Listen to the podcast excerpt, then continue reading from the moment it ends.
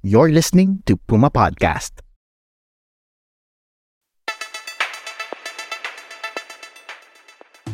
Would you rather watch K-drama or a Pinoy series? K-drama. Have wisdom beyond your age or youthful energy forever? Uh, wisdom beyond my age. Magpautang o mangutang? Wala. Ayoko ng utang. Hindi, ako rin. Iwas tayo ng utang, guys. Magturo o matuto? Magturo. Mhm. Ito, palaguin ang sarili bago tumulong sa kapwa o tumulong muna sa kapwa bago palaguin ang sarili. Tumulong muna sa kapwa. Hi fam! This is Kat Ventura. At itong Kasama sa Pagbabago, kung saan kinikilala natin ang mga leader mula sa generation natin. Inaalam natin kung ano nga ba ang mga pagbabagong sinimulan nila sa kanilang community at kung ano ang naging inspirasyon nila para masabing bilang kabataan ay kasama sila sa pagbabago. Ang Kasama sa Pagbabago ay isang podcast ng Youth Leadership for Democracy o YouthLED, a project of the Asia Foundation and the United States Agency for International Development, powered by Puma Podcast. So, kilalanin natin ang youth leader na kausap natin kanina. I'm MK Bertulfo. Ang tawag sa akin ng community namin sa Filipina Home-Based Moms is Mami MK. So, kasama ko yung asawa ko at saka yung anak ko ngayon dito sa Lipa. And I've been working from home since 2017. Isang super mom, si Maria Corina o MK. Butihing ina sa kanyang anak, at the same time, full-time CEO ng Filipina Home-Based Moms o FH Moms, ang grupong kanyang itinatag. Meron din siyang romantic, provincial life sa Batangas ngayon. Malaki drama! But before she enjoyed the fruits of her labor, marami siyang pagsubok na dinanas. Noong estudyante pa siya, nagkaroon ng trahedya sa kanyang pamilya. Ako yung breadwinner ng family, tas maagang nawala yung nanay ko na dating OFW, tapos nagkaroon siya ng ovary cancer, kaya medyo na-bankrupt talaga kami kahit na ang dami naming family businesses noon. So napilitan ako magtrabaho ng maaga and maghanap ng pagkakakitaan. Napaaga ang adulting phase ni MK. Kahit na sobrang hirap maging isang working student, ilang trabaho din ang pinasukan niya dahil sa kanya nakadepende ang tatay niya at mga kapatid niya. Dati na kapag work ako as a cashier sa isang fast food na chain. So undergrad kasi ako eh. So kinailangan ko maghanap ng mga iba't ibang racket hanggang sa mapunta ako sa call center. MK worked as a call center agent, answering calls nonstop from customers who were far from friendly. She was just 21 years old then, and at that time, bumuo na rin siya ng sarili niyang pamilya. And it was a lot of pressure. Night shift kasi kami. So bilang isang first time mom, mahirap na maihiwalay sa anak and ilang taon pa lang ako noon eh. So iba rin talaga yung pressure when it comes to work at saka yung politics sa office. So marami ang mga bagong managers na medyo ng pa-power trip and then nag uh, iiba-iba na rin ng team. So imagine yung hassle for newbies like me, no, yung culture shock kung tawagin. And hindi rin naman ganun kalakihan yung sahod. Those days were particularly challenging. As someone working the night shift, baliktad ang araw niya. Tulog sa umaga, gising sa gabi, at dahil 2 years old pa lang ang anak niya noon, kailangan niya itong tutukan ng maigi. So imagine mo na lang kung ganito ang daily schedule mo. Stress ka na nga sa office, nauubos pa yung oras mo sa traffic, tapos pag uwi mo, asikasuhin mo pa ang pamilya mo.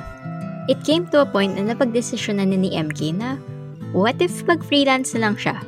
At least sa freelancing, hawak niya ang oras niya, di ba? Para siyang yung bida sa hometown cha-cha-cha na si Yejin Yejin left her stable, secure, but stressful life as a dentist in Seoul and set up her own clinic in the seaside town of Gongjin. Si MK naman, piniling iwanan ang kanyang toxic office job para makipagsapalaran sa sarili niyang mga paa. Nag-decide ako mag-work from home. So, nung nakakuha ako ng online job, which is email support, Email support entails answering customer inquiries and providing purchasing assistance. that was also the time na sinimulan ko ang FH Moms kasi I feel na kailangan kong i-share sa ibang mga nanay, pati na rin mga kaibigan ko, paano makakapag-start sa online job. Ang FH Moms, nung nag-start siya, Facebook group lang, and never ko naisip na ganito siya ka magiging malaki kasi right now half a million na kami na members globally. So sobrang dami na naming members kaya nakakatuwa. Ang nasa isip ko lang kasi talaga is para magkaroon ako ng support group. Kasi mahilig akong makipagkaibigan eh sa office. So iniisip ko baka malungkot ako kapag working from home na ako. Kaya ginawa ko yung FH Moms. MK soon discovered na hindi lang pala siya ang nakaranas nito. In fact, based sa isang study ng job site na monster.com, noong 2017, which was also the year the FH Moms was built, 29% of Filipino working moms felt, quote, held back in their careers because they made the choice to start a family, end quote. Kulang din daw ang support ng kumpanya para mabalanse nila ang trabaho at pamilya. Kaya tamang-tama ang pagdating ng FH Moms dahil nasagot nito ang pain point ng mga nanay na gustong makasama ang pamilya nila without necessarily sacrificing their jobs. Maliban sa pagiging support group, sa Facebook group maa-access ang maraming home-based job postings. Pati na rin ang sapat na training sa iba't ibang skills na required sa mga trabahong ito. Nagsimula akong magbigay ng face-to-face na mga meet-up as well as training. So, nakalibot ako sa iba't ibang panig ng Pilipinas. Mula Luzon, Visayas hanggang Mindanao, nakaabot pa ako ng Zamboanga. So, simula noon, nag-request yung mga members namin kung po pwede bang magbigay naman ako ng online training. So, doon ako nagsimula na mag-provide ng mga online courses. Tapos, kumuha ako ng ibang mga mommy trainers para sila naman yung magturo ng other topics such as general virtual assistance, social media, e-commerce, at marami pang iba. So during the pandemic, bukod sa freelancing and parenting, nagsimula kaming mag-provide ng mga entrepreneurship na mga webinars at saka yung makakatulong when it comes to their health, finances, at any topics lang that could help them na mag-survive during this pandemic at maging successful either sa online job or business.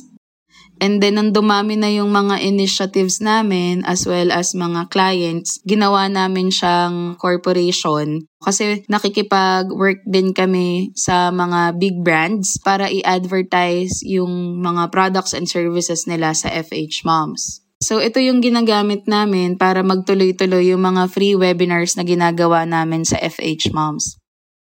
At hindi nagtatapos sa information sharing ang programa ng FH Moms dahil mahalaga sa kanila na ma-achieve ng members ang dream life nila, nag-aabot din sila ng mga suporta materially.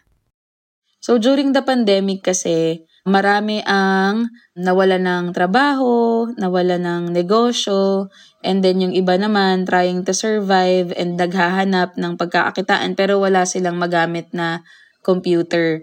So, doon namin sinimulan yung computer rent to own namin na program na kami pa lang yung community na nakapag-provide noon, no? So, with that, hindi lang yung mga nanay yung natulungan na magkaroon ng online job dahil sa nabigyan sila ng equipment, pero pati rin yung mga anak nila na kailangan for online school. So, yung mga ganong klaseng project ay uh, hindi usual. So, happy kami na somewhat uh, naiisip namin yung mga ganong projects so that masupport namin yung mga members namin. Isa pa sa projects nila ang Wi-Fi para kay nanay, kung saan nakipag-partner sila sa TV host na si Bianca Gonzalez to give 50 moms free Wi-Fi units with 3 months worth of internet data. Maladusyik pa lang FH Mom sa pagka-holistic ng kanilang offers.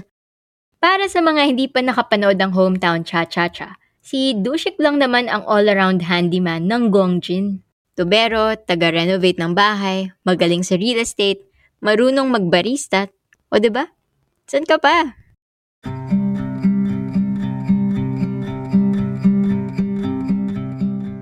Sa 28 years of life ni MK, naging instrumental ang pagkatanggap niya sa una niyang home-based job. Matapos ang mga pinagdaanan niya, dito sa pagiging home-based pala niya mahahanap ang pahinga at magiging misyon niya sa buhay. Ngayon, may work-life balance na si ate girl.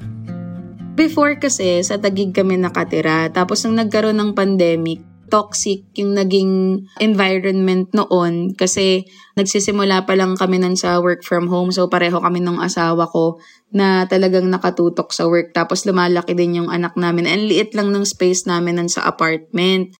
We decided na lumipat dito sa Lipa. So bilang probinsya na siya, no?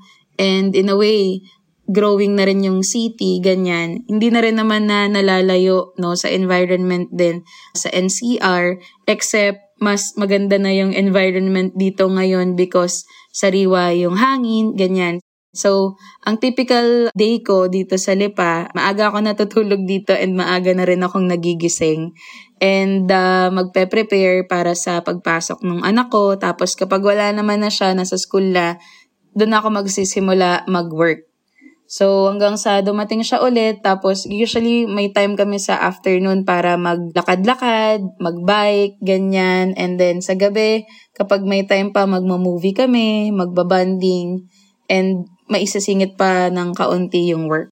Actually, sobrang ganda nung paglipat namin dito kasi nakapag-travel kami. Ang hilig namin pumunta kasi sa dagat. So, mabilis lang for us na makapag-unwind kapag halimbawang pagod na pagod na kami sa work. Tsaka recently kasi nag-open din kami ng restaurant dito. So, naging posible siya simula nung lumipat kami dito. Nagagagawa na namin yung mga iba pang gusto naming gawin. Side business nila ang Dine sa Lipa. A restaurant that sells goto, inasal, and other Filipino home-cooked meals. Hmm, para silang nakatira sa seaside village ng Gongjin, no? Sana all malapit sa beach nakakapag-relax after work pero ang wish ni MK, sana lahat ng nanay ay maabot talaga ang pinapangarap nilang buhay. Kaya kapag may natutulungan ng FH moms, agad-agad niya itong pinupost sa social media upang magsilbing encouragement sa iba. Every single day kasi nakakatanggap ako ng messages na nagkaroon sila ng online job. So sobrang nakaka-happy at saka nakaka-proud especially kapag nagsha-share na sila ng mga success stories nila sa Facebook group namin. Uh, yung iba nagkaroon ng salary increase or na-promote sila, nagkaroon ng bahay, sasakyan, na pag-aaral nila yung mga anak nila, yung mga ganong wins, no?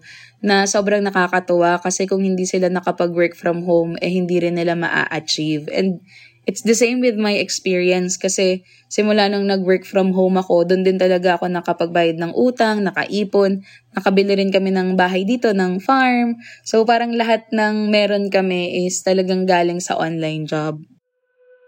So now, na lumaki na yung group at continuous yung support na ibinibigay namin sa kanila, mas na-feel namin na empowered sila and at the same time, willing sila to give back to the community. So yung mga nagkakaroon ng online job sa community namin, sometimes sila na yung mag sponsor ng another mom para sa mga projects namin or sa mga training. Ang ganda! Parang pay it forward talaga. And this support system has helped the group grow exponentially, reaching more than 10,000 OFW moms around the world. Dagdag pa iyan sa 400,000 plus members sa Pilipinas. So looking forward, ano pa ang mga kailangang ayusin ng grupo? So right now, since sobrang mabilis yung paglaki ng FH moms, kailangan namin din i-orient ng i-orient palagi yung mga bago. That's why continuous lang yung mga free webinars na binibigay namin. And syempre, hindi rin ganun kadali na i-handle yung mga post, comments, messages nila. So, yun talaga yung pinaka-challenging na part. Pero happy ako kasi may mga volunteers kami na tumutulong din sa akin para gawin yung mga minimal na task na yun. And uh, isa pa is, syempre, we have multiple projects na ginagawa. Kailangan ko rin matutukan yon no? Kasi uh, sayang eh, kapag hindi rin namin nagawa, eh, ang dami sa community namin na talagang nangangailangan. Sa lahat ng pagbabagong sinisimulan, malaking challenge ang pag-maintain nito. Kaya sa mga gusto ring tumulad kay MK, importanteng isaisip itong mga paalala niya. It's important no na maaga pa lang mapag-isipan na natin kung ano yung reason why we are doing our advocacy na projects. Better if tayo mismo yung nakaka-experience ng problema na yon or challenges. Kasi by that time na ma-identify natin na yon, mas easier for us to come up with ideas, no, projects, and next steps natin kung mas naiintindihan natin para saan yung ginagawa natin. So, know your biggest why and uh, make sure na ma-engage yung community na sineserve nyo. It's not all about you as the community leader eh. Time will come na lahat ng ginagawa nyo eh para na rin talaga sa ibang tao. So maging servant leaders tayo and yung change na pinapangarap natin na mangyari para sa ibang tao, para sa mga kapwa natin Pilipino at sa buong Pilipinas eh dapat na magsimula sa inyo.